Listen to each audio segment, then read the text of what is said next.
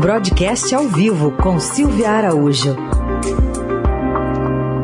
Oi, Silvia, bom dia. Oi, sim, bom dia, bom dia, Carol, bom dia, ouvintes. Bom dia.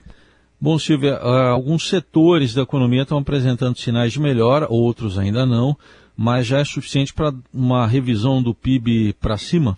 Pois é, Raicinha, a gente falou aqui né, na quinta-feira lá do IBCBR, né, aquele indicador de atividade do Banco Central, o indicador, no final das contas, acabou surpreendendo até os mais otimistas, né? Então era esperada ali uma mediana para esse indicador do primeiro trimestre do ano da atividade, uma queda de 3,3%, e a surpresa foi que o indicador mostrou uma queda pela metade desse percentual. A queda ficou em 1,59% e isso foi suficiente para detonar aí várias revisões de projeções para o produto interno bruto nesse ano de 2021. Então a atividade ela surpreendeu, acabou surpreendendo, né? Agora, tem um risco nesse, nessas estimativas melhores para o PIB desse ano. E o risco está justamente é, na continuidade é, de um ritmo mais acelerado da vacinação no Brasil. O que está acontecendo? Assim como a ata do Copom, a gente conversou aqui também, mostrou que todo o cenário econômico e as projeções para esse ano da atividade econômica, da economia como um todo, ela está ligada à vacinação. A gente já teve aí uma interrupção, é, um ritmo mais lento de entrega de insumos para a fabricação de vacinas aqui no Brasil, e isso pode dar uma freadinha nessa, nesse otimismo que foi gerado na semana passada a partir é, da divulgação desse indicador. Então, o segundo trimestre, Heisen, ele já começa um pouquinho mais fraco por conta é, dessa desaceleração que a gente teve aí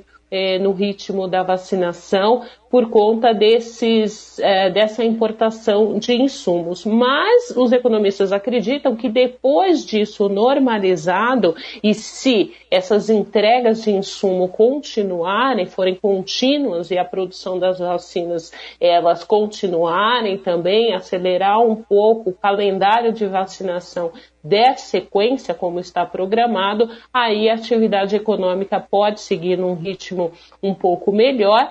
E olhem, as estimativas para o PIB desse ano, elas foram revisadas em torno ali de 2,80 até 4,7. Tem gente acreditando aí que o PIB pode crescer mais de 4% e mais uma vez fazendo a ressalva, dependendo desse ritmo de vacinação no país.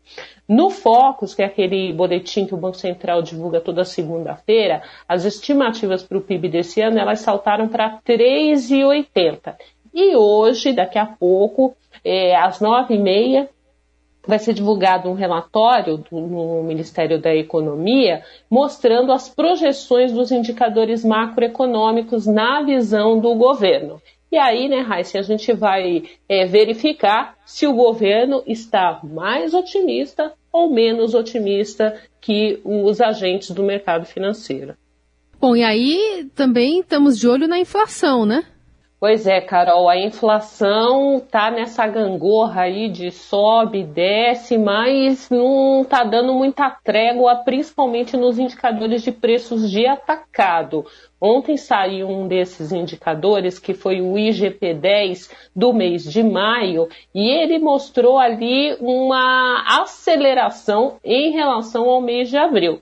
No mês de abril, esse indicador tinha apresentado ali uma inflação na casa de 1,6%, e no mês de maio, essa inflação verificada por esse indicador, ela subiu 3,2% ou seja, dobrou de abril para maio a inflação por esse indicador que é o IGP-10.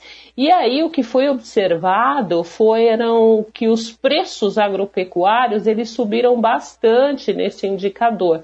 Então, no mês de abril ele tinha ficado ali por volta de 1,30 e no mês de maio subiu quase 5% e também as matérias-primas, que subiram muito também. Saiu de uma redução de 0,30 e subiu quase 8%. E dentro desse indicador, Carol, a gente tem preços que subiram muito aí entre matérias-primas. A gente destaca aqui o minério de ferro, que subiu para quase 13%. Até me assustei aqui com o indicador, porque ele tinha apresentado queda no, no mês anterior e em maio subiu quase 13%. E milho, né, que é também é, uma commodity agropecuária, que subiu bastante ali, dobrou Uh, os, os, preços dobraram de um mês para outro e subiu quase 12%. Então a gente tem esses indicadores de atacado pressionando bastante. Esses indicadores eles ficam lá é, no ciclo de produção e a preocupação é claro de eles serem repassados para o consumidor. Então, por exemplo, a gente tem aí esse exemplo do milho. O milho a gente sabe que é insumo é, para a produção agropecuária, né? Então, se o preço do milho sobe, sobe também a cadeia agropecuária que depende do milho e isso vai acabar batendo ali no bolso do consumidor. Por enquanto, as expectativas de inflação para o consumidor, que é o IPCA, que é aquele índice que o Banco Central olha para calibrar é, a política monetária, ele está mostrando que a inflação nesse ano é, deve ficar em torno de 5,15%, a estimativa mais atualizada, lembrando que esse número está acima do teto da meta de inflação para esse ano de 2021.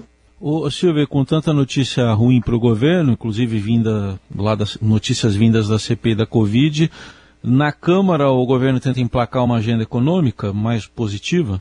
Pois é, Heisen, parece até um contra-ataque né, do CPI que essa semana tem depoimentos ali bem importantes é, para o governo. O governo, ali na figura do presidente Jair Bolsonaro, deve estar bastante preocupado. E com isso está tentando, com seus aliados, acelerar a agenda econômica na Câmara.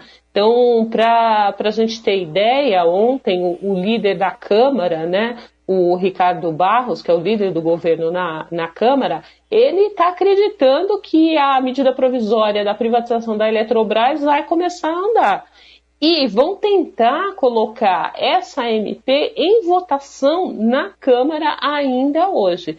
E olha, o líder é tão otimista, Heisen, que ele está achando que é, consegue-se ali um acordo para aprovar essa medida provisória da Eletrobras e que na semana que vem essa medida provisória já está aprovada e já vai para o Senado. A gente tem que lembrar que essa medida provisória do, da privatização da Eletrobras é bastante complexa, e tem também muita, muito, principalmente ali no Senado, existe uma resistência muito forte quanto à privatização da Eletrobras. Vamos ver se o governo consegue aí é, contra-atacar é, a CPI com essas, com essas pautas econômicas. E outra pauta econômica também que parece estar tá começando a andar ali no, no, na Câmara é a reforma administrativa, que é aquela chamada reforma né, do RH do Estado.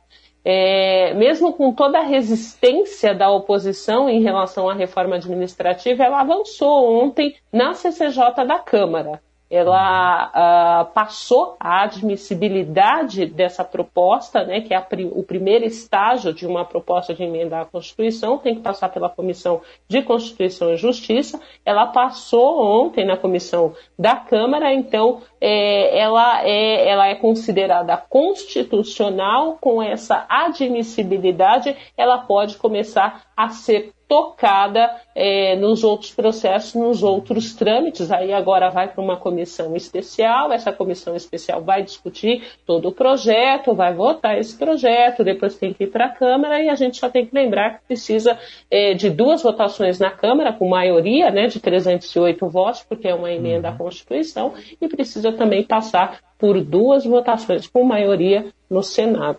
Então é aí o governo Sim. tentando é, tocar a agenda econômica, enquanto do outro lado está rolando a CPI da Covid. Muito bem, a gente acompanha tudo isso e a Silvia Araújo volta na quinta aqui com mais uma coluna falando de economia no Jornal Dourado. Obrigado, Silvia. Até quinta. Até quinta. Vivemos em constante transformação e para ajudar as empresas a estarem conectadas com pessoas, nós criamos o Estadão Blue Studio, uma nova operação dedicada para criar soluções publicitárias inovadoras e orientadas à performance. O Estadão Blue Studio entrega projetos customizados, branded content, publicações e uma série de eventos consagrados pelo mercado. Não importa o tamanho do seu desafio, para nós sempre existe uma boa solução. Estadão Blue Studio, conteúdo de alta performance.